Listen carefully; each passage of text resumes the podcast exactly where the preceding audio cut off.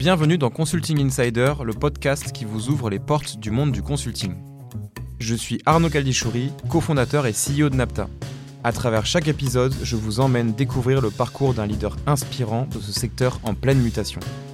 Imprégnez-vous de ses succès et de sa vision, apprenez de ses erreurs et élargissez vos propres perspectives. J'ai pas une histoire de euh, création visionnaire dans un garage. Convaincu qu'en fait une approche responsable de l'IA te permet d'être plus efficace. J'ai envie d'avoir une deux chevaux au milieu de mes bureaux, j'ai envie d'avoir des bureaux dans lesquels les gens se sentent bien et se disent ben ça c'est chez qui? Bon, bonjour euh, Jean-Baptiste.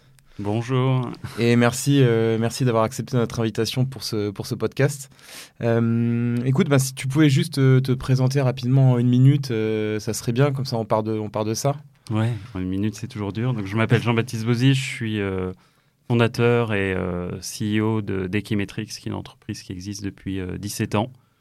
Voilà, et donc moi j'ai un, un background d'in- d'ingénieur, euh, j'ai étudié à l'école polytechnique, puis à l'école des mines de Paris. J'ai eu une idée un peu étrange qui était de vouloir commencer ma carrière dans la pub. On pourra en parler un peu, parce que je dis étrange, parce que c'était assez mal reçu euh, à l'époque. Euh, et puis euh, j'ai commencé ma carrière chez DDB, une agence de pub américaine. Et après deux ans, avec trois associés, on, a, on a décidé de fonder Equimetrix. Voilà, et puis maintenant, ça dure depuis euh, 17 ans. On est, on est 400, un peu plus de 400, euh, avec des bureaux à Paris, Londres, New York et Hong Kong. Voilà, et puis pas mal de choses assez excitantes pour, euh, pour continuer à développer la boîte. Ouais, c'est une, une belle aventure. Et, et alors, ce que tu dis, c'est, que ça paraissait un peu bizarre, du coup, de, d'être dans la. de se lancer dans, dans ce, dans ce Ou- secteur-là de la pub. À, à cette époque, plus lié à l'école d'ingénieur ou lié au secteur de la pub en soi? Bah, les deux, en fait. C'est- assez rigolo parce que, donc, moi, euh, comme beaucoup, euh, comme beaucoup d'étudiants, j'avais fait plutôt le choix du non-choix. C'est-à-dire que je, bon, bah, je me débrouillais bien à l'école, je suis allé en prépa. En prépa, bah, on vise euh, la meilleure école possible parce que c'est comme ça. Si en plus elle est généraliste, ça permet effectivement de ne pas faire de choix. Et donc, euh, quand moi je suis sorti de l'école, la voie euh, du non-choix, ça aurait été de faire du conseil ou de la finance. Et puis en fait, euh, euh, par une série de trucs euh, complètement anecdotiques, euh, je me suis dit, mais en fait, euh, j'ai toujours aimé euh, le milieu de la pub, euh, j'ai commencé à regarder un peu les métiers et j'avais envie de faire du planning stratégique, qui est la partie euh, vraiment très très amont euh, de la recherche d'idées. Et, euh, donc j'ai essayé de, voir si je pouvais trouver un stage. Et c'est là où en fait, côté école, j'ai emmerdé tout le monde, parce que personne ne voulait valider mon stage. En école d'application, je voulais faire l'ENSAE, ils ont refusé mon stage. Donc c'est pour ça que j'ai fini aux mines, qui a été pour le coup une très bonne idée parce que j'ai rencontré des gens formidables dans le département d'économie. Et puis euh, côté agence, on me disait bah non mais toi tu es un matheux, euh, c'est un métier de littéraire, euh, on voit pas ce que tu ferais là. Et c'est comme ça en fait que j'ai atterri un peu en ricochant dans une équipe qui faisait plutôt du conseil en strat marketing chez DDB. Et comme le stage s'est bien passé, ils m'ont demandé si je voulais importer des techniques de modeling qui venaient des États-Unis. C'est des choses que j'avais fait par ailleurs dans un autre stage de fin d'études euh, et qui était le cœur de ce que j'ai fait à l'école. J'ai fait des mathématiques appliquées et de l'économie. Et en fait, j'ai trouvé un truc qui était à l'intersection Hmm. euh, des choses qui me plaisaient. C'était un peu plus loin de la pub. Euh, mais bon, le monde de, de- de la pub, la créa, j'avais aussi vu de près que c'était c'était pas forcément comme dans Mad Men, on va dire. Et, mais c'était très strat et en même temps très ancré sur des choses solides où on faisait avec nos mains des modèles, etc. Et, ça, du coup, il y- avait un il y avait un champ libre énorme parce qu'il n'y avait pas grand monde qui le faisait vraiment sérieusement. C'est aussi avec des, obstacles comme ça qu'on se construit, parce que ça force à, questionner ses convictions et, à faire des choix. Euh, et donc, moi, je crois beaucoup comme ça aux conjonctions de circonstances. Et euh, voilà, on a, fait, on a fait ce choix-là, et ça nous a aussi aidé de la même façon que quand on a créé Eki, c'est parce que chez DDB, c'était dur de trouver notre place. Hmm. Parce qu'ils ils le disaient eux-mêmes, hein, euh, ils ne savaient pas trop quoi faire de nous. Euh, j'ai pas une histoire de euh, création visionnaire dans un garage. J'ai euh, une expérience où je commençais à voir ce qui créait de la valeur. Je commençais à voir avec, mes, avec les, trois, les trois copains que j'avais fait rentrer d'abord chez DDB on voyait bien ce, qu'on aimait faire. On voyait bien que le fait d'être très très autonome, ça nous permettait d'être à la fois au contact des clients puis de faire nous-mêmes les modèles. Et, et, et, ça a été juste une continuité. On n'avait pas la culture de l'entrepreneuriat. Et parce que les activités que vous faisiez chez DDB étaient exactement les mêmes que les premières activités chez Eki? Très similaires ou? Bah, y avait non chez DDB enfin chez DDB on s'est euh, on, on, est parti on était dans une entité qui faisait du conseil en strat marketing alors ça m'a formé mais en même temps c'était une pression euh, euh, c'était une culture et une pression que j'avais pas envie de retrouver et de reproduire et après, petit à petit, on, comme on s'est avéré être les seuls à, à, vraiment savoir faire de la data, on était un peu les pompiers de service sur les sujets data, ce qui fait que de l'idée de départ qui était d'importer des techniques euh, de mesure de ROI, on s'est mis à éteindre les feux sur le CRM, à mmh. essayer de faire. Et on commençait à voir ce qu'on pouvait faire. Euh, et, euh, et, on commençait à voir aussi que si on voulait le faire, il fallait qu'on le vende nous-mêmes.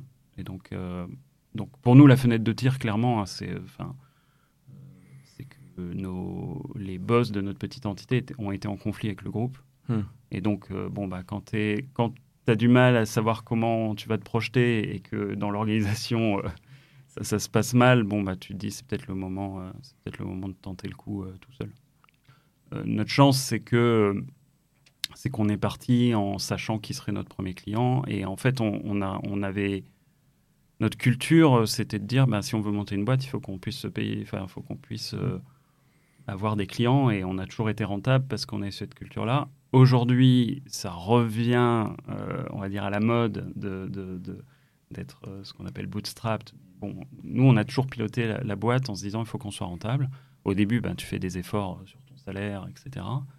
Euh, mais on, a eu la chance d'avoir des clients fidèles, des clients qui étaient prêts à prendre le risque de bosser avec nous et, et, qui ont fait que ça, ça pouvait se faire comme ça. On a commencé effectivement avec un modèle qui est plutôt service, en tout cas dans la façon de le, de le vendre euh, et aussi dans la façon de le délivrer. Hein. Il, y a, il, y a, 15 ans, on délivrait encore beaucoup de slideware. Euh, mais toujours en s'appuyant sur des modèles. Enfin, le, cœur du métier a toujours, été de faire les algos. Euh, et, en fait, après, je dirais après presque 10 ans, on s'est rendu compte qu'on avait une richesse qu'on sous-exploitait qui étaient nos assets, nos prototypes, nos, les, choses qu'on commençait à industrialiser, et qu'il fallait absolument accélérer sur l'industrialisation de cette force-là, parce qu'il n'y avait pas grand monde sur le marché qui avait la même profondeur et largeur que nous.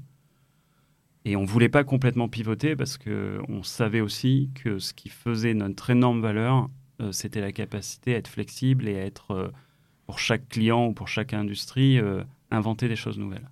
Et donc on a, on a nous, nous on a Peut-être que ça nous a fait perdre du temps par moment, mais, mais on, prend toujours le temps d'essayer de, comprendre ce qui nous convient le mieux.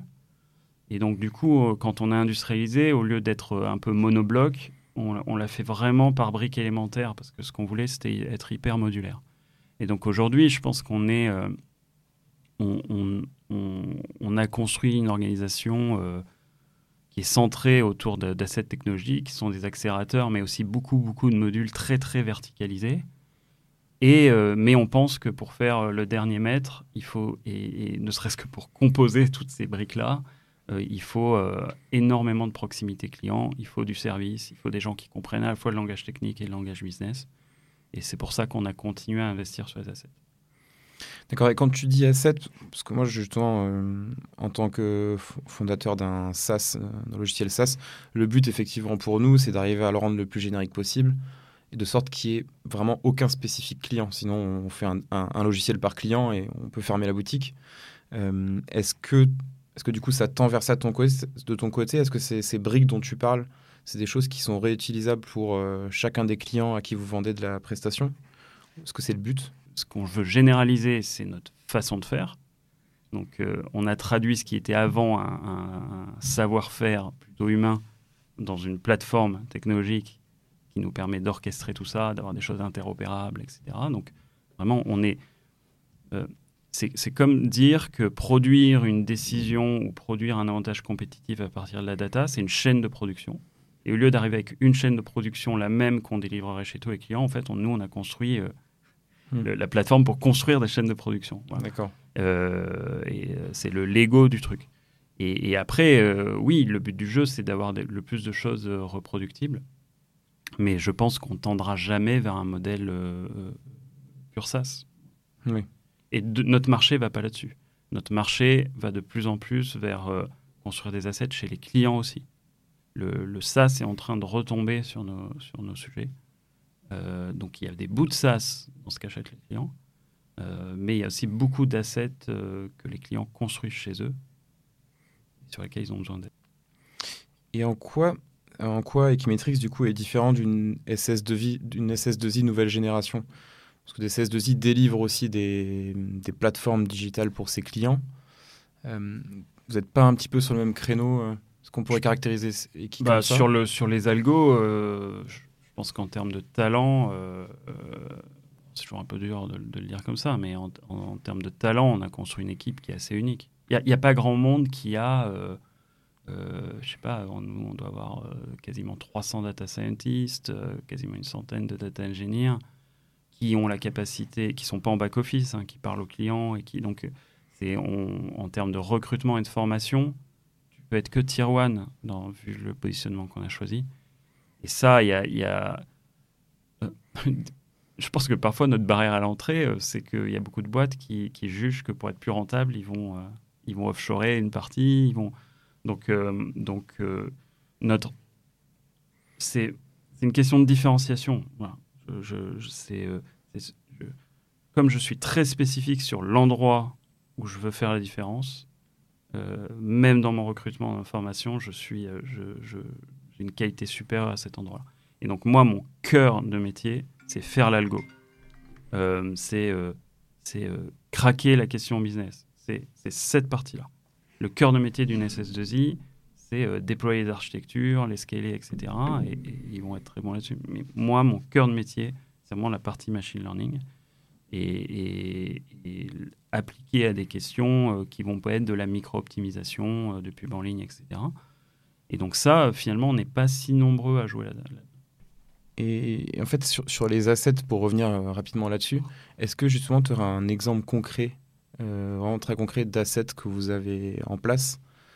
Si je prends un cas comme le Natural Language Processing, donc, et ce qui est lié au texte dans Generative AI, euh, ce qui fait qu'on a pu euh, réagir très vite et sortir un truc qui s'appelle Climate Q&A, qui était un peu notre vitrine, qui est le, le, le, ça a été surnommé le chat GPT du GIEC, donc c'était comment consulter les rapports du GIEC, et on mmh. voulait démontrer, on l'a open sourcé, on l'a rendu public, on voulait démontrer notre savoir-faire en disant comment on produit un, une, expérience comme avec ChatGPT, mais sans hallucination et en sourçant, euh, et en sourçant le contenu, puis en ayant euh, pas mal de travail sur euh, l'éditorial finalement.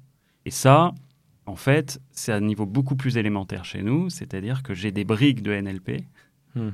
Sur lesquelles on travaille depuis deux ans et demi et qui sont complètement industrialisées. Et donc, quand j'ai un nouveau problème, quand ChatGPT sort, on se dit tiens, sur l'interface euh, avec le client ou avec l'utilisateur final, ça nous apporte un truc en plus. Comment on peut faire On peut monter quelque chose qui est, qui est industrialisé et qui va euh, euh, et qui va avoir beaucoup de valeur? Et là, je monte cette chaîne-là. Et donc là, je monte un produit ad hoc en quelques semaines. Et ensuite, je vais robustifier au fur et à, mesure des mois. Et donc là, on peut imaginer qu'un client qui a une demande totalement, soit très très innovante, soit très très spécifique parce qu'il faut que ça soit. Il y a beaucoup de questions d'embedding dans les process existants, dans les outils existants. Euh, va nous poser une question comme ça. Et donc nous, au, lieu de lui dire, bah, ça c'est les specs d'un produit qui est one size fits all et de le faire rentrer de force, bah, nous, on fait rentrer nos modules chez le client. Et donc là, en l'occurrence, c'était euh, développer euh, tout ce qui va permettre bah, de faire le retrieval de la donnée, de finalement apprendre le vocabulaire du GIEC, de hiérarchiser l'info parce que c'est un des points où le retour des auteurs du GIEC était super important pour nous, de reformuler les questions, de faire le bon prompt. De, donc il y a 7 ou 8 briques qui étaient des briques chez nous, pré-packagées, pré-industrialisées, qu'on a spécifiées pour ce problème-là. Après, on utilise une brique d'Azure OpenAI dedans euh, pour la partie dialogue, mais où finalement, euh, euh, on a vachement resserré la problématique avant de, avant de demander à, OpenAI de faire le boulot de résumé et d'interaction. Et donc ça, c'est un exemple de comment on peut monter des choses ad hoc. Après, si le besoin devient générique, on peut au fur et à mesure l'industrialiser chez nous et avoir une offre, une offre verticale. On a, on a des offres verticales comme ça, comparables à, à celles qu'on a sur le ROI. On en a entre 5 et 10. Et donc ça, le Climate Q&A, par exemple, c'est considéré comme un asset, même s'il est jeune, entre guillemets Oui, oui, oui, c'est un asset, mais l'asset le, le, le, le, plus important euh, pour nous stratégiquement, c'est la plateforme interne qui permet de faire ça en quelques semaines, en fait. Donc c'est euh, quelqu'un qui travaille chez nous, il a accès à une plateforme où euh, tous ces modules, soit toutes les librairies état de l'art et tous ces modules pré-packagés sont disponibles et ils peuvent, ils peuvent jouer avec. D'accord. Alors, je voulais revenir rapidement aussi un petit peu avec toi sur, euh, sur ta fiche de poste, parce que les gens sont toujours curieux de savoir ce qu'un qu'un CEO euh, fait en fait dans sa vie, comment évoluer son poste au fil du temps. Euh, c'est une question très large, mais qu'est-ce que tu fais toi aujourd'hui en priorité? Et en quoi c'est différent de ce que tu faisais il y a 10-15 ans au début de la boîte? Déjà, c'est clair que ça, ça change énormément parce que en gros il y a des seuils euh, de, croissance de boîte euh, sur lesquels le, job se met à changer beaucoup. Je pense que les, seuils, de manière un peu caricaturale, c'est 20, 50, 100. Et au-delà de 100, c'est plutôt l'international qui introduit la complexité. Euh, moi, j'ai débuté en, étant faiseur. Et donc, je faisais des modèles, donc, ce qui était plutôt des stats à l'époque d'ailleurs. puis, en devenant une sorte de ce qu'on pourrait appeler un, un account manager. Donc j'avais un lead. Euh, oui, j'étais euh, CEO de la boîte, mais en fait mon job c'était plutôt de, on, a, on, a gagné un, contrat global avec Renault euh, quand on était 6. Et donc, bon, bah, j'étais lead client global et avec un, focus très, très commercial.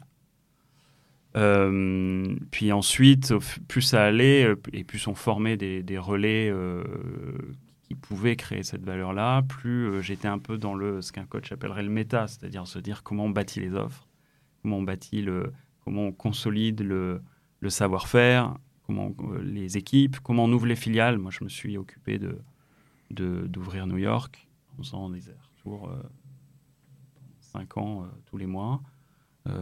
Quentin, mon, associé, a fait ouvert Londres et, Hong Kong. Voilà. Et puis maintenant, euh, mon, mon, rôle, on a vraiment clarifié la gouvernance. C'était un des, bénéfices de la levée de fonds, enfin, post-levée de fonds. Et donc aujourd'hui, mon rôle, euh, c'est de penser long terme, de penser à la vision, de gérer les investisseurs, pas dans un sens plutôt positif du terme, c'est-à-dire d'avoir ces discussions avec eux, de penser au coup d'avance, de penser comment on va prioriser nos investissements, puis aussi pas mal de, de rôles à l'extérieur, leadership. Euh, il y a pas mal de choses avec le gouvernement aussi. Euh, on n'a jamais été trop dans le radar, mais on essaie de peser plus sur le débat. Voilà. Et après, il y, a des, choses qui ne, qui ne changent pas. Euh, c'est-à-dire que il faut rester connecté au business. Donc, je vois encore beaucoup les clients. Je les vois à un niveau un peu plus macro, un peu plus strat. il faut absolument continuer à comprendre la technique. Donc, je ne fais plus capable de faire, et c'est une des caractéristiques de notre métier, c'est qu'on est vite obsolète. Par contre, je suis capable de comprendre comment ça marche pour avoir un poids dans les choix qu'on fait. Euh, donc ça, c'est hyper important. Et après, il y a un côté aussi personnel. Nous, il y a une, caractéristique, c'est qu'on a monté à quatre avec une direction qui a toujours été très collégiale. Donc, euh, oui, euh, je suis CEO et on me donne le poids dans les décisions qui, qui, qui correspond à l'image qu'on s'en fait, mais on a toujours eu quand même une vision très euh, collégiale. Et ça veut dire aussi que dans la façon de nous répartir les rôles, on tient compte des forces et des appétences de chacun. Et, moi, une, moi j'ai besoin d'écrire. Et donc mon job, ça a toujours été d'écrire la vision. Je précise bien euh, que écrire la vision, ça ne veut pas dire être forcément euh, visionnaire, ou c'est plutôt un travail de synthèse, être capable de prendre l'influence extérieure, comprendre ce qui se passe sur le marché, prendre les idées de mes associés, des gens dans la boîte, et de se dire comment on arrive à écrire quelque chose. Et c'est finalement, on revient au planning stratégique, hein, mais comment on arrive à écrire un truc qui est cohérent, qui fait sens et qui va porter la boîte. Et c'est ça qui me plaît le plus dans mon job. Oui, ça c'est très difficile. Enfin, moi, à mon niveau, qui est un niveau euh, avec beaucoup moins de collaborateurs, je commence à le ressentir des, gens effectivement qui, qui, s'interrogent de, plus en plus sur la vision, euh, qu'est-ce que vous voulez faire dans les trois prochaines années, mais au-delà du, au-delà du nombre de clients, du nombre de collaborateurs, dans quel pays on veut se lancer, c'est même encore plus haut d'un niveau philosophique. Pourquoi vous avez monté cette entreprise Pourquoi vous levez le matin Je ressens beaucoup plus cette envie-là chez les collaborateurs. Et c'est vrai que c'est pas évident à faire, notamment tout seul, parce qu'en plus on, euh, sa philosophie a évolué. On ne continue pas une boîte cinq ans plus tard euh, pour les mêmes raisons qu'on l'a lancée euh, au début. Est-ce que toi, tu, tu le fais seul en t'inspirant, comme tu dis, tous les parties prenantes, ou est-ce que tu t'es fait accompagner parfois par une structure pour réécrire cette vision, l'enrichir? Non, bon, on se fait, on se fait, bon, on, tient toujours la plume sur le, enfin, les choix, c'est à nous de les faire. Euh, et, donc, je pense au tout début et à la toute fin, c'est à nous de tenir la plume. Et après, il faut avoir l'intelligence euh, de penser que qu'on n'a pas euh, qu'on n'a pas la science infuse. Donc, il faut trouver les bonnes inspirations et, être capable ensuite d'en faire son de, se faire son opinion. Donc, on se fait accompagner. les investisseurs nous aident là-dessus. Les advisors, c'est quelque chose qui qui a un poids énorme il faut lire beaucoup, euh, avec un esprit critique aussi. Hein, euh, euh, on est dans un secteur qui bouge tellement vite qu'il y a une dimension de reverse mentoring qui est fondamentale. Donc écouter beaucoup les équipes, accepter leurs critiques, parfois savoir redéfinir la vision. Leurs critiques, elles, peuvent soit nous faire progresser, changer d'avis parce qu'on se rend compte qu'il est en train de se passer quelque chose techniquement, par exemple, etc ou, ou nous dire à minima qu'on a manqué de clarté dans la façon de, mettre le cap. Je sais que, par exemple, il y a eu beaucoup ces dernières années euh, chez nous, il y, a eu, besoin de reclarifier ce qui était du domaine du why, ce qui était du domaine du what et ce qui était du domaine du how. Parce qu'en fait, comme il y a beaucoup de choses qui sont arrivées sur le marché avec euh, l'IA, euh, avec des questions autour de la sustainability, euh, avec euh, les changements d'outils chez nous et l'accélération de cette plateforme, en fait, à chaque... si on communiquait que sur le dernier truc sur lequel on accélérait, on donnait l'impression qu'on donnait un coup de barre, alors qu'en fait, on était mais, hyper alignés. Et nous, à, notre niveau, on ne voyait pas forcément le, problème. On se disait, euh, ah, c'est, on est, c'est bien, on est content, on déroule de manière consistante la strat. ah, maintenant, on est une boîte de sustainability. Ben non, mais dans le, dans le why, dans les questions les plus stratégiques pour nos clients, on est convaincu que le changement climatique et que la sustainability euh, vont définir 90% euh, des avantages compétitifs euh, dans 10 ans. Ce qu'on veut faire, c'est créer des avantages compétitifs. Donc, dans le problème business qu'on craque, il faut absolument qu'on soit pionnier sur la façon de comprendre l'impact du climate change sur les business models. Ça ne veut pas dire qu'on va arrêter de faire des algos, etc. Euh, dans la façon de le faire, en termes éthiques, en termes énergétiques, etc. Ça impose des choses. Mais, mais sur la partie, euh, euh, les réponses business qu'on apporte, c'est c'est ça, notre, ça devient notre focus. Mais au contraire, on ne change pas l'offre qu'on a parce qu'on a une super boîte à outils pour s'attaquer à ça. Mais il, faut à chaque fois le... c'est pour ça que c'est un boulot qui est sans fin, parce que bien sûr, il y a un boulot vers l'extérieur. Euh, pour, euh, pour euh, que, je veux dire, commercialement, pour les investisseurs, pour peser dans le débat public, etc., mais aussi en interne, euh, pour, pour que tout le monde sache où on va et soit, soit clair, et dans ce cadre-là, soit, soit hyper créatif. Et hum, je voulais revenir aussi sur la, manière dont tu arrives à gérer le, le, temps professionnel, le temps privé. Tu me disais que tu avais des règles assez strictes. Comment est-ce que, comment tu fais justement pour pas te faire bouffer personnellement aussi par euh, tout le travail professionnel, euh, tout ce que ça induit Alors, j'ai beaucoup bossé, hein, mais, euh, mais j'ai toujours, j'ai jamais compris les gens qui, pensaient que dire que tu te faisais bouffer par le boulot était un symbole de réussite. Donc c'est marrant, c'est l'inverse. En prépa, tout le monde dit euh, j'y arrive sans rien faire, alors que j'ai jamais trouvé trop savanteux de dire que j'étais besogneux et que je bossais comme un malade. Et là, c'est un peu l'inverse. Il faut dire oh mon Dieu, j'y passe mes nuits. Et donc, euh, Et donc ça, bah, je pense pour le coup, sans être, sans avoir été biberonné au Serie A, etc. être entrepreneur, c'est aussi définir ses propres règles du jeu. Et donc moi, j'avais ce, dans ce besoin de liberté ou dans les contraintes, j'étais pas prêt à accepter certaines contraintes qui parfois euh, tiennent du jeu de rôle dans les boîtes, qui va partir le plus tard, etc.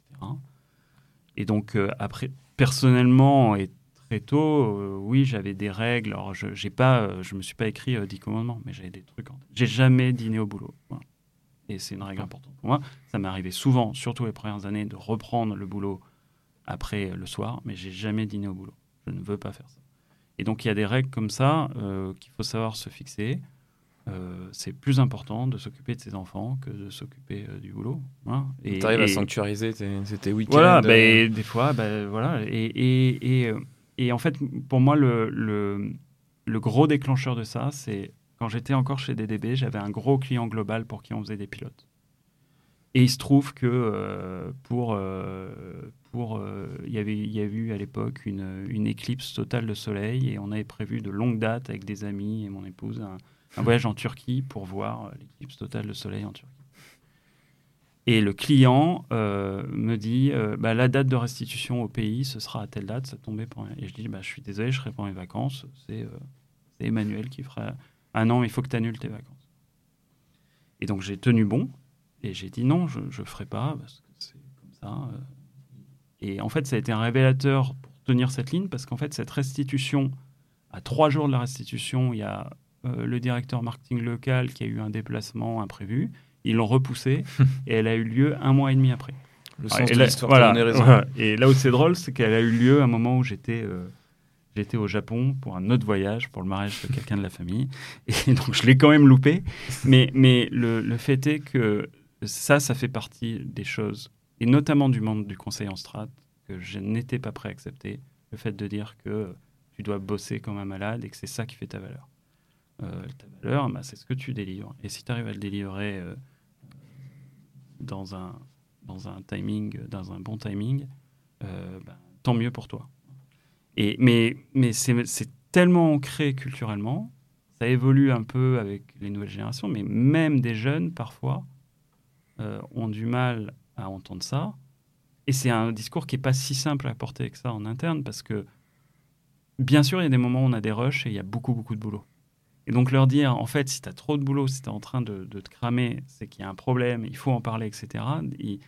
C'est sensible comme sujet parce qu'on peut, peut donner l'impression qu'on se fout un peu de leur gueule parce qu'on leur donne beaucoup de boulot. Et donc c'est un truc à pile, mais c'est un, ça doit être, euh, on va dire, tangentiellement ce qu'on vise. D'accord.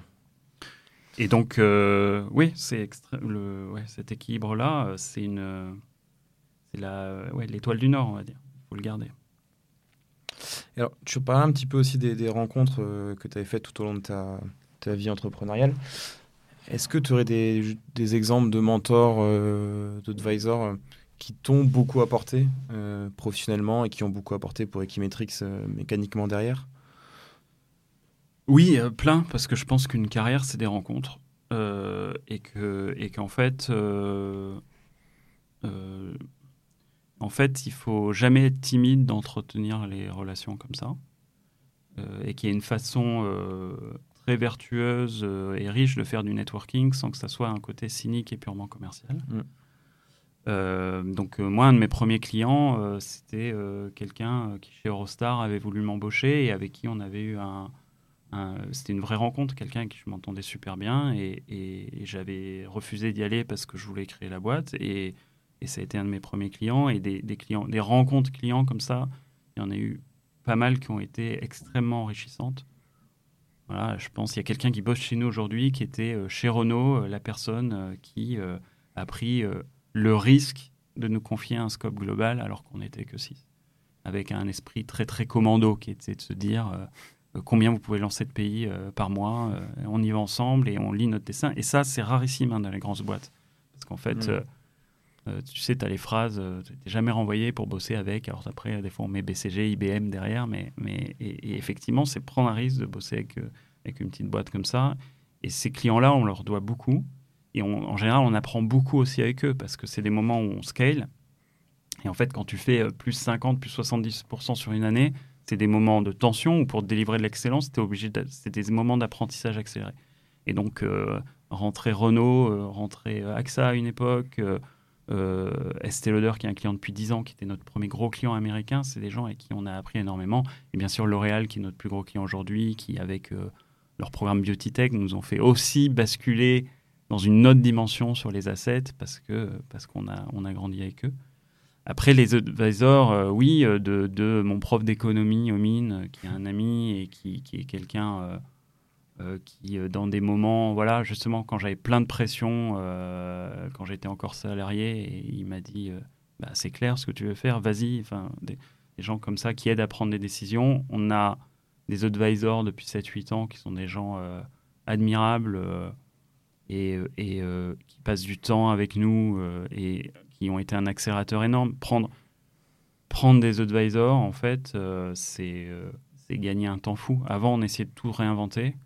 Et là, bah, le fait d'avoir, euh, si je cite Eric Labaye, qui était un des patrons de McKinsey et qui est devenu président de l'école polytechnique, il arrive à la fin de son mandat maintenant. Et bah, Eric, c'est incroyable, n'importe quel sujet, vu son expérience chez McKinsey, il, va, et puis vu le côté carré de McKinsey, il va arriver avec des principes, et même si on ne suit pas texto ce qu'il nous a dit, ça donne un cadre et ça donne euh, euh, tout de suite un benchmark, etc. Et ça, euh, ces rencontres-là, elles sont, elles sont assez fondamentales. c'est des gens que, tu vois par l'intermédiaire de board ou c'est des gens que tu peux voir régulièrement bah, L'advisory board, on l'a, on l'a eu avant d'avoir un board externe. on cherchait ça, on, on avait du mal à le à le monter. Euh, c'est Eric qui nous a un peu débloqué tout ça, parce que lui, il avait envie euh, de, le sujet l'intéressait, euh, le, fait d'essayer de construire un leader mondial, ça, le passionne. et donc, une fois qu'on a quelqu'un comme ça, c'est plus facile de trouver les gens autour. Et eux, le principe, c'est de les voir trois fois par an, une demi-journée, voire une journée. Donc, c'est un investissement pour eux. Hein. Euh, et, euh, et, ensuite, euh, en one-to-one, en général, ils sont très disponibles. J'ai un problème de, positionnement prix. comment je fais pour bien me positionner? Eric va passer du temps avec moi. J'ai une question sur comment je dois formater mon business plan et qu'est-ce qui est raisonnable sur mon prochain budget d'investir en CAPEX. J'ai quelqu'un, j'ai Jérôme qui, euh, qui travaille dans un grand fonds d'investissement euh, qui va passer du temps avec moi. Et je leur dois énormément. D'accord. Donc aujourd'hui, ils sont actionnaires de la boîte parce que justement, on jugeait qu'ils avaient tellement de valeur que dans le, le, dernier tour, on leur a proposé de, de devenir actionnaire. Et, euh, et on a une grande proximité. Je voulais parler avec toi un petit peu de prospective, c'est-à-dire les axes stratégiques d'Equimetrix et aussi ta vision du monde du conseil par extension sur les prochaines années. Euh, du coup, sur Equimetrix, qu'est-ce que tu considères comme être les priorités au-delà de ce focus sur les, sur les assets sur les trois prochaines années? Oui, bah, ce, focus-là, il est important. Il est central pour nous parce que, parce que ça va à une telle vitesse qu'en fait, c'est un, c'est un sujet euh, sans fin. C'est de toujours, comment on fait pour toujours avoir le temps d'avance. Donc ça, ça reste, euh, ça reste le sujet principal. Les US, on commence à avoir euh, une, bonne taille, d'avoir des grands clients, puisqu'on Lauder, euh, T-Mobile, Mastercard, donc on a des grands noms. Mais l'étape d'après, c'est d'aller encore plus vite parce qu'on a zéro, zéro awareness. On n'est pas connu aux États-Unis, donc il, faut, il va falloir qu'on triple ou qu'on quadruple de taille pour commencer à avoir la bonne taille. Donc les US, il y a, il y a des c'est un investissement fort parce que tu, c'est beaucoup plus dur d'être bootstrap aux, US, ne serait-ce que du coût du salariat. Et donc, il y, a y a une taille critique à, à, atteindre. Donc, euh, géographiquement, c'est surtout ça, parce qu'au final, sinon, avec des hubs comme ça régionaux, euh, a, ça, ça, permet quand même de traiter des clients globaux. Et puis, continuer à investir encore plus sur le côté euh, awareness, justement. Soit leadership, produire de plus en plus de contenu. Euh, voilà, faire le choix d'une vision singulière et d'un modèle singulier, ben, ça veut dire qu'il faut aussi le, promouvoir. Euh, et on a, on a déjà fait un tout petit bout du chemin, mais euh, on n'est plus juste le bon plan qu'on se passe de, d'un client à l'autre en bouche à oreille. On, notamment en France, on a quelqu'un qui, qui, attaque un sujet data. Normalement, il, nous a, il a déjà entendu parler de nous. Mais il faut qu'on arrive à avoir ça au niveau mondial. Et donc ça, c'est aussi beaucoup d'investissement. Ça, ça reste nos trois gros piliers. Et après, pour faire ça, oui, tu as des, investissements, tu as beaucoup d'investissements RH, des profils clés à trouver. Il y a encore, encore beaucoup de place pour progresser, on va dire. Et justement, pour, je que l'awareness, euh, c'est un, un, gros enjeu, notamment aux US, parce qu'en France, comme tu dis, vous êtes euh, bien reconnu. Euh, du coup, c'est quoi les leviers, selon toi Tu parles de recrutement RH. C'est le principal levier, selon toi, pour justement booster le, cette awareness aux US notamment? Bah, Déjà, il faut. C'est très dur de produire du contenu, en fait. Ça prend beaucoup de temps, surtout quand bah, on a quand même. Il faut servir les clients en même temps. Euh, et donc, euh, donc euh, déjà avoir construire une équipe qui a la, la, taille pour produire ce contenu-là, avoir une agence capable de comprendre notre modèle et faire ça pas sur un seul pays mais international, c'est déjà pas mal d'investissement. donc c'est quand même plutôt ça l'investissement, c'est s'acheter du, temps pour écrire finalement et, avoir des gens qui ont. C'est du copywriting, quoi. Euh, et ensuite, savoir le promouvoir au bon endroit, donc euh, être dans les bons événements, euh, les bonnes publis, etc. Donc, c'est pas des choses, c'est pas de l'espace média qu'on achète, mais il faut pousser, il faut. Voilà, aujourd'hui, on commence à avoir plus de facilité à avoir des tribunes qui sont prises par l'écho, par le monde, etc. on peut. Mais ça prend beaucoup de temps pour cette légitimité. Je sais pas, je crois que chez McKinsey, ils ont euh, une sorte d'équipe de, produire un McKinsey Quarterly qui est une belle revue euh, très business. Ils, ont une équipe interne, je sais pas, de 40 journalistes. Bon, je dis peut-être une, mais, mais c'est de cette échelle-là. Ils ont des et donc euh, et donc construire cette notoriété-là, c'est ça que ça prend et, et, même construire tous les témoignages clients, etc. Si tu, si tu, dois le faire en plus de ton job, c'est compliqué. après, c'est certain que euh, les personnes clés, je, les je prends plutôt sur des rôles euh, bah, vis-à-vis des clients ou sur, euh, sur quand tu as notre taille, tu commences à vraiment verticaliser ton approche. Donc, avoir quelqu'un qui a une expérience sur telle industrie et qui va arriver avec son knowledge et qui va être un porte-parole de la boîte aussi en cette leadership, mais qui donc aux États-Unis qui va pouvoir aller à tel conf retail ou tel conf, je sais pas, mobilité, etc. Donc ça se construit comme ça.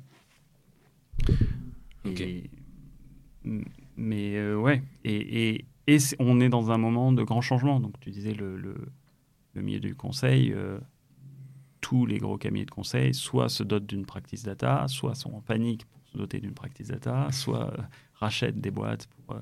Et, et, donc, je pense qu'on reste dans un, dans un domaine, une catégorie qui est adjacente au conseil en strat, mais qui a des vraies connexions parce que on s'est souvent défini comme étant un peu le chaînon manquant entre euh, justement la vision strat et euh, les faiseurs euh, un peu plus basse couche et se dire comment on arrive à faire l'hélicoptère entre les deux. Se saisir des sujets strat, encore une fois cette notion de traduction. comment je fais l'aller-retour constant entre la technique et la vision. Qui est votre positionnement du coup? Ouais, qui est notre positionnement et, qui et je pense que ben, les gens qui sont des deux côtés, euh, et probablement qu'il y a plus que deux côtés parce que ça peut venir par le par le marketing, ça peut venir par l'IT, ça peut venir, mais tous en fait euh, courent vers une chose. Le, le, ce qu'on lit dans la presse, c'est trompeur parce qu'on lit, on a l'impression que le combat du moment, c'est d'avoir les plus gros euh, large language models, les LLM, qui va faire le prochain euh, ChatGPT. Enfin, le vrai combat en termes d'impact, c'est quand même de, les use cases. C'est savoir développer des choses qui servent. Hmm. Et c'est le truc qui manque à tous les acteurs du marché. Nous, on s'est construit autour des, pour produire des use cases. Donc on est un peu le chaînon manquant, ce qui fait qu'on a des adjacences, voire même des, des, overlaps avec tous ces acteurs qui y vont, mais tout en ayant une spécialisation. D'accord. Donc je pense que le marché du conseil, oui, il va essayer d'aller de plus en plus vers nos métiers. Euh, et je ne sais pas s'ils auront la souplesse pour le faire euh, bien, euh, la souplesse souplesse de pricing, l'expertise tech.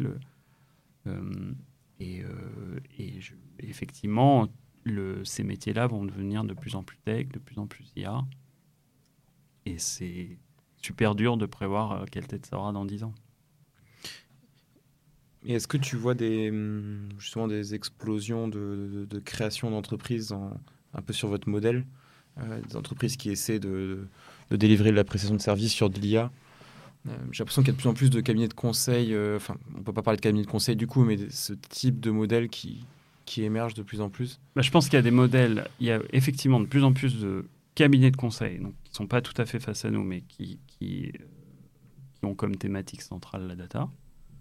Euh, et qui vont plutôt avoir tendance à, être très dans les transformations d'entreprise euh, et voire même de, monter des data factories au sens de fournir de la ressource euh, internalisée.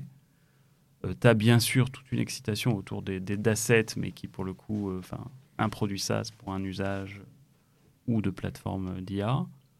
Tu as une sorte de folie cette année autour des large language models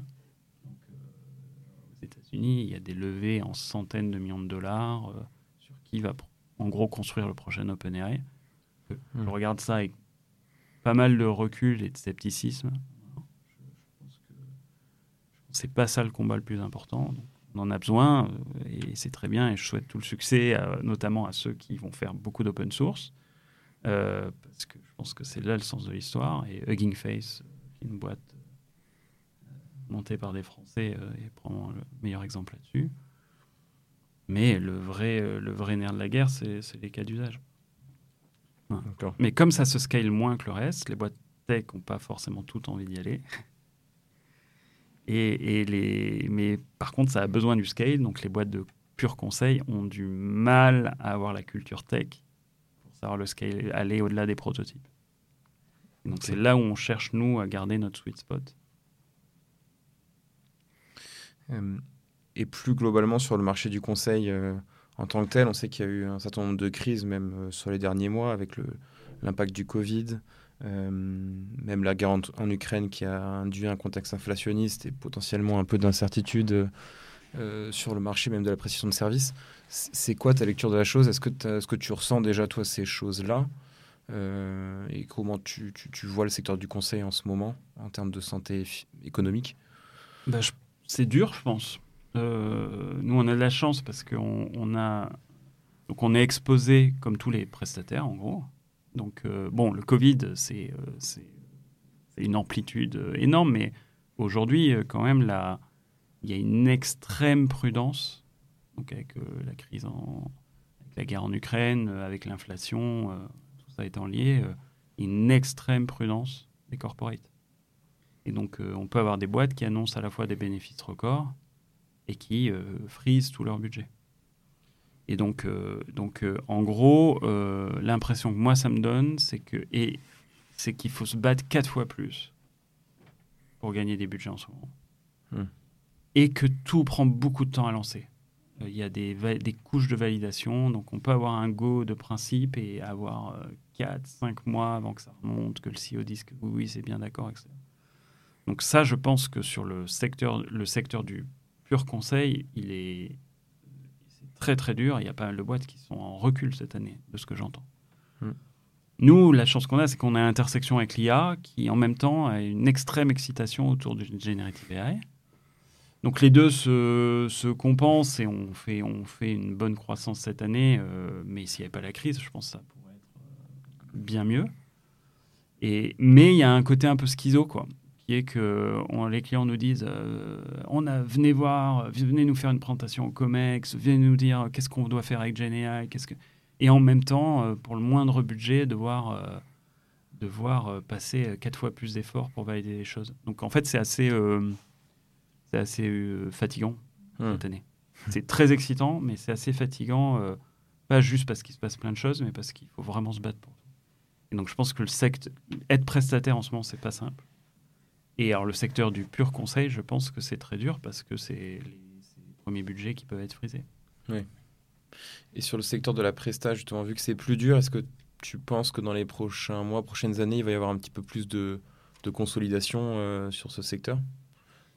Bah, je pense que ça va pas être. Enfin, il y a pas mal de boîtes tech qui ont de plus en plus de mal à lever. On parlait de, du, au tout début de ces questions de ça remonterait que tu es rentable. Je connais pas mal de cousins, on va dire, tech, euh, qui ont dû faire un peu. Euh, qui ont dû serrer tous les boulons. On a entendu toutes les vagues de licenciements euh, chez les géants de la tech, mais il y, a eu, pareil dans des boîtes, on va dire, de, des scale-up, notamment en France. Euh, qui ont, dû, qui ont sacrifié beaucoup de valeurs et qui ont dû aussi euh, couper beaucoup de jobs. Euh, donc, euh, donc ça, c'est de nature à, à, mettre en difficulté pas mal de boîtes. Il y a plein de petites boîtes qui vont avoir du mal à survivre. Et donc, en général, ça s'accompagne de pas mal de, de, consolidation ou de disparition de boîtes. Mmh. Et en même temps, il y a plein de boîtes qui se créent. en gros, je pense que tu peux lever des fonds sur une, juste sur une page à 4 si tu dis, euh, je vais faire un LLM, euh, hein, je vais faire un LLM souverain, euh, c'est une bonne thèse d'investissement. voilà. est-ce que, est, que ça arrivera à gagner de l'argent un jour? Je ne sais pas. ce que dit, ce que dit Sam Altman de OpenAI, hein, il n'a aucune idée de comment son, sa boîte sera rentable un jour. c'est tellement cher à entraîner. Donc, il va y avoir de la consolidation. Et après, nous, ben, euh, il faut bien qu'il y ait des avantages à gérer sa boîte euh, raisonnablement en étant rentable. Que, du coup, euh, on, arrive à être assez résilient. et, et, et, avoir le temps. Voilà, quand tu t'inscris, ça te donne du temps. Et, du coup, ça t'évite de, de, devoir gérer les pics de crise. Oui, ça donne de la tranquillité d'esprit, on va dire. Ok. Et, et, pour revenir justement sur l'IA, qui est de toute façon votre cœur de métier, tu dis effectivement que ça bouge énormément en termes de techno, il faut arriver à le suivre, on est obsolète rapidement. Comment vous arrivez, vous, à le faire enfin, à faire en sorte que vos collaborateurs, enfin, en sorte que vous gardiez l'expertise, sachant que même s'il y a des formations académiques qui ont l'air d'émerger, j'ai pas l'impression qu'il y ait d'excellence de, de, académique forcément. Euh, encore et donc il faut former en fait ses collaborateurs soi-même euh, en tant qu'entreprise. Ouais, hein. alors ça, bon, ça c'est nous, c'est notre histoire hein, depuis 17 ans de former euh, à l'époque ce qu'on a qu'on appelait euh, le, le, double profil business et, et, et, data science, il n'existait pas et donc on devait le former et on a toujours eu une, on appelle ça l'Eki Academy, on a toujours eu un parcours. Quelqu'un qui rentre chez nous, il a une quarantaine de formations la première année et ça s'arrête pas en fait. Donc, il faut, nous, on est une machine à former. Et il faut constamment avoir ça. Donc, il faut que tu aies un truc formel pour euh, continuer à former les gens et beaucoup de, beaucoup de process très informels pour que l'information circule. Ce qui est un job en soi, hein, le, knowledge, dans une, quand tu commences à avoir une certaine taille. au-delà de 200 personnes, ça commence. Euh, avec l'international, il faut vraiment euh, y passer du temps. Et donc, nous, l'investissement innovation, c'est une grosse, enfin, un gros investissement. C'est 10-15% euh, du chiffre d'affaires de la boîte qui part euh, pour l'innovation. Et c'est beaucoup de temps pour toujours lire les derniers papiers, voir quel est l'état de l'art euh, et être sûr qu'on on, on, saura le déployer vite.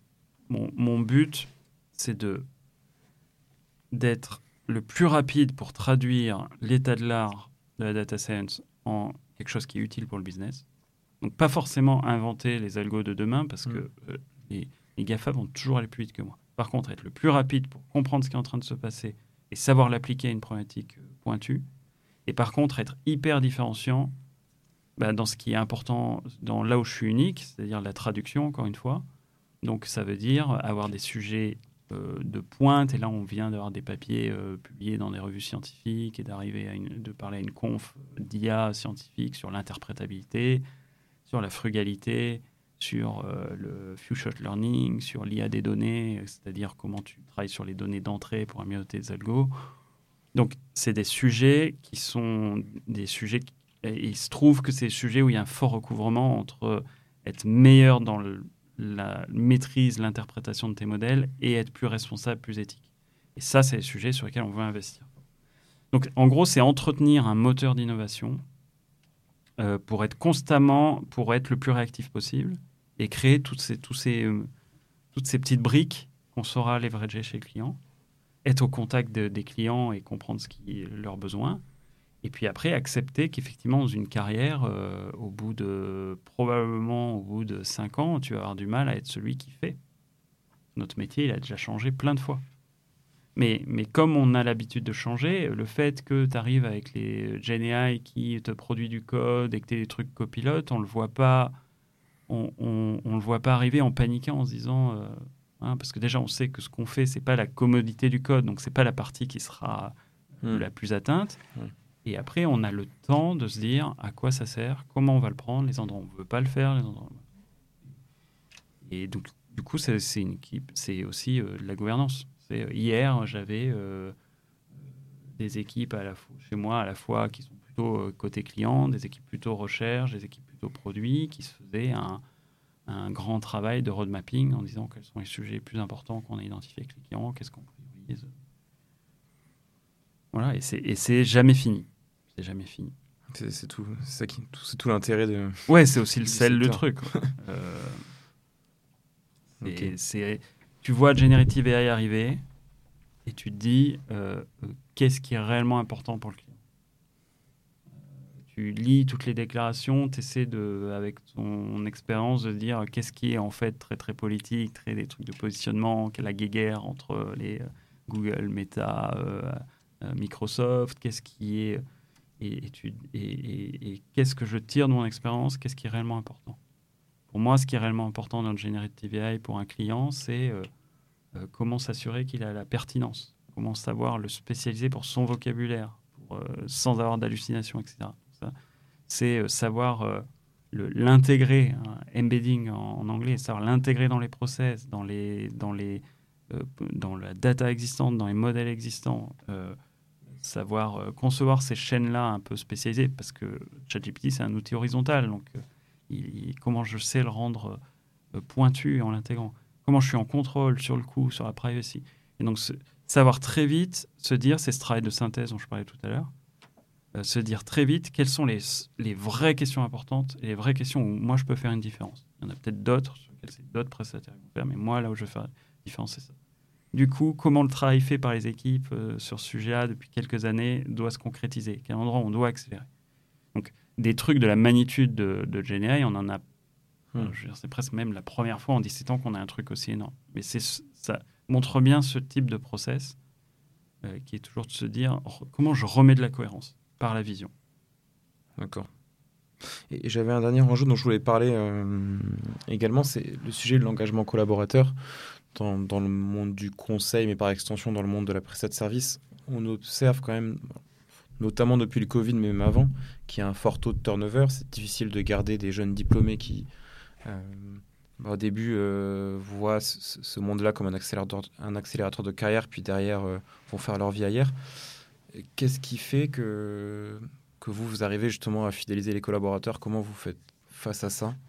Alors c'est vrai que, que c'est que c'est un enjeu parce qu'en fait euh, ils sont ils sont ultra chassés. Mm. Voilà. Donc euh, je pense que c'est peut-être un chouïa calmé pendant quelques mois quand euh, tous les grosses tech licenciés, mais quand même ils sont hyper recherchés. On est reconnu comme une école d'excellence en plus, notamment en France. Donc c'est le truc, c'est la solution de facilité, c'est de balancer un truc LinkedIn à tous les gens chez moi. Et euh, il y a aussi il y a des gens qui sont capables d'être dans la surenchère. Donc euh, tu les retiens pas euh, qu'avec le salaire. Hmm. Donc ceci étant posé, c'est se dire bah, qu'est-ce que je peux leur offrir? Alors il faut c'est encore une question de cohérence et d'alignement. C'est-à-dire que si, si, tu commences à le penser de manière un peu tactique en disant et défensive en disant qu'est-ce que ouais bon qu'est-ce que je vais leur filer pour qu'ils restent en fait, tu vas perdre. Euh, donc en gros, c'est toujours se dire comment je garde une cohérence, comment je garde des choses auxquelles je crois, qui dans la culture euh, vont faire que, les gens se sentent bien chez nous. Donc on a, on a déjà parlé de ce truc, savoir faire la part des choses entre vie pro et perso, et, c'est important, et c'est peut-être un peu tarte à la crème startup, mais c'est important de pas fake it, quoi. Je hmm. m'en fous. Je n'ai pas envie d'avoir une deux chevaux au milieu de mes bureaux, j'ai envie d'avoir des bureaux dans lesquels les gens se sentent bien, ils se disent, ben, ça c'est chez qui? Comme ça. Donc il y a des trucs importants comme ça. C'est de l'investissement. Avoir les bureaux en plein Paris, c'est un investissement. Euh, c'est des choses de, de, de, culture, de construire autour de nos valeurs, de voir que les équipes se les approprient, qu'elles savent les incarner, qu'elles les laisser inventer les choses autour de ça. Euh, et ça, c'est facile. En fait, quand, quand tu es en accord, quand tu es aligné avec tes valeurs, c'est facile de lâcher prise là-dessus parce qu'en fait, euh, c'est assez naturel. Euh, ça m'avait fait rigoler quand on avait fait les premiers séminaires aux États-Unis. C'était assez facile de leur dire on va redéfinir les valeurs aux US parce que je savais que les gens qui étaient venus chez nous, ils étaient venus parce que il y avait un fit avec la boîte et que les valeurs qu'ils allaient définir, elles seraient complètement compatibles avec celles qu'on avait déjà définies. Donc ça, c'est important. Euh, euh, le, nous, il, y a beaucoup de trucs de apprendre. Donc, euh, savoir qu'ils vont apprendre. Alors, c'est vrai qu'il y en a beaucoup qui considèrent aujourd'hui que, passer deux ans dans une boîte, c'est un cycle. Et effectivement, ça, c'est différent d'il y a 15 ans. Et donc, il y a et ça, ça veut dire aussi que ton organisation, elle doit le savoir-faire doit dépasser les personnes. Et je pense que ça, moi, un compliment, le plus beau compliment qu'on peut me faire, c'est quand un client qui bosse pour la quatrième fois avec nous, en ayant changé de boîte et qui a une équipe différente des trois fois d'avant, etc., me dire ah bah je reconnais bien la, la patte et je pense que ce côté Equitouch, c'est important. Et puis après, bah, nous, il y a quand même le côté entreprise à mission qui, qui, qui en a secoué quelques-uns, hein, mais qui, clairement et le sens de l'histoire et qui est un truc euh, qui est venu des équipes. Nous, ça faisait déjà quelques années qu'on regardait Bicorp comme étant quelque chose d'inspirant euh, euh, qui nous permettait de faire des choix sur comment on, structurait la culture, comment on l'amenait à l'échelle, comment on la rendait plus visible. Et puis en fait, en interne, il y a eu une telle énergie avec des gens formidables qui, autour des sujets sustainability, climate change, ils ont commencé à organiser des fraises du climat que naturellement, euh, les deux ont convergé. On s'est dit, ben voilà, dans Bicorp, il nous manquait que, le, que le, de bien écrire la raison d'être. Hmm. Et, ça converge complètement. Et, et, et donc là, aujourd'hui, autour d'une raison d'être ben, qui est en deux piliers, parce qu'on a un pilier qui est notre rôle chez le client et qui est autour de ces business models euh, du futur. Et donc, comment tu les anticipes et comment tu es un vecteur d'acculturation, d'accélération. Euh, et de changement. Et puis après, il y a le côté autour de l'IA elle-même dans notre pratique. Comment tu crées euh, des communs numériques, comment tu, as une approche responsable, éthique, etc. Et ça, ça donne, ça donne beaucoup de sens. Euh, et, c'est un ensemble, quoi. C'est très dur de, se dire euh, j'ai investi là-dessus, là-dessus, là-dessus. Même si au final, quand on fait le budget, ben, on sait qu'on va mettre pas mal d'argent sur les bureaux, pas mal d'argent sur la formation, du temps à consacrer à ça, etc. Mais ça doit partir d'un truc. Euh, si, si tu n'es pas aligné dans ces choix-là, ta, stratégie, elle sera perçue comme cynique, à, raison. Et donc, il faut, il faut garder ça. Ce qui veut dire aussi, parfois, ne pas courir pour faire comme tous les autres, juste parce qu'on te l'a demandé. Euh, il, faut, il faut avoir des, des vrais principes. Et, tu parlais justement d'éthique, euh, d'éthique de l'IA par, extension.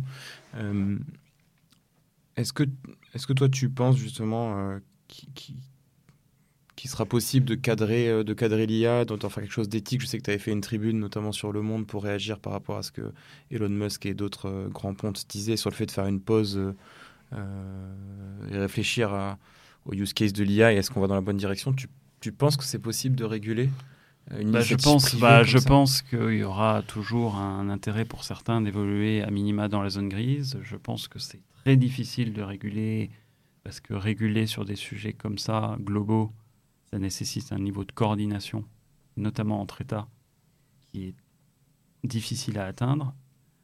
Euh, et je, cependant, je pense que euh, comme je suis, euh, je suis convaincu qu'en fait une approche responsable de l'IA te permet d'être plus efficace qui n'est pas l'opinion majoritaire. L'opinion majoritaire, c'est de dire la régulation va nous, va nous empêcher euh, de faire des choses et donc de découvrir et d'innover. Et je, ne crois pas à ça. Je pense que être scientifique, c'est faire des choix et, que, et que l'éthique, souvent, pousse à faire des bons choix. Et je pense qu'en plus, ça peut être une, singularité, euh, européenne. Et donc une façon de, montrer notre différenciation plutôt que de courir pour imiter euh, les Américains.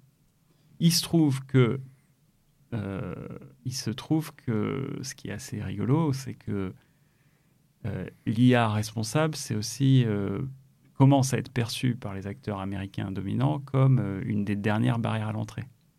Hmm. Et que donc, il y a eu plein de déclarations. Il y a eu quand même Sam Altman qui allait au Congrès. il y a eu la déclaration du CEO de Google qui dit le seul combat qui vaut la peine d'être euh, mené, c'est le combat de l'IA responsable. Il y a eu un revirement là-dessus parce qu'ils se sont rendus compte que sur la partie puissance pure des modèles, euh, il y a eu un, gap change, mais en fait, en général, ensuite, l'open source rattrape assez vite et l'agilité de l'open source permet même d'aller plus loin. Et, et c'est pas possible de faire des sauts quantiques tous les ans sur le, sur le fondamental. Et donc, euh, si tu veux aller être plus pertinent ensuite, ben, il faut être, il faut savoir euh, avoir plus d'impact. Et la recherche d'impact et la responsabilité sont, euh, très liés. Ce qui est très dur, c'est que ça bouge tous les jours et que, de mon point de vue, encore une fois, je ne suis pas d'accord avec mon professeur d'économie des mines, réguler ex post a montré ses limites parce que quand tu regardes la RGPD, quand tu régules ex post, et ben en fait, tu crées un système de compliance et qui fait peser juste un poids de remplir des questionnaires et puis qui fait qu'on clique tous euh, accepter les cookies euh, sans même regarder le truc. Ça n'a pas dégagé des comportements vertueux. Donc comment tu fais alors que ça change tous les jours mmh. avoir une régulation qui est incitative, qui pousse à avoir des comportements vertueux et qui est plutôt du domaine de la charte ou du, de la charte de bonne conduite ou du label de qualité plutôt que du, de la norme de compliance. Et c'est là où, euh, où je, en, toute modestie ou en toute, où j'ai pas la clé pour savoir comment, en économie politique, tu arrives à créer ça. mais, mais mon vœu, mon vœu, qui est peut-être un vœu pieux, c'est de ré, exenter, euh, encourager les, les, les comportements vertueux plutôt que de se dire qu'on va faire la police. Moi, je pense que c'est une bonne, euh, une bonne phrase de conclusion. Euh, merci beaucoup, en tout cas, Jean-Baptiste, pour, euh, pour, bah, pour, tout ce retour sur le parcours et sur la vision du, marché. Et puis, et puis à bientôt, j'espère. Peut-être qu'on fera un, prochain épisode dans quelques, quelques mois sur un tout autre sujet. Bah, merci à toi. Voilà, c'est toujours on vieillit, ça fait toujours bien de raconter ces guerres. Hein, et il y en aura effectivement, euh, comme, euh, comme on le disait en conclusion, il y en a, il y a quelques belles batailles encore à venir. Merci. Merci beaucoup. Nous espérons que cet épisode vous a plu. Vous pouvez retrouver tous les épisodes de Consulting Insider sur les plateformes de streaming et sur le site de NAPTA. Merci pour votre écoute et à très vite pour découvrir un nouveau parcours inspirant.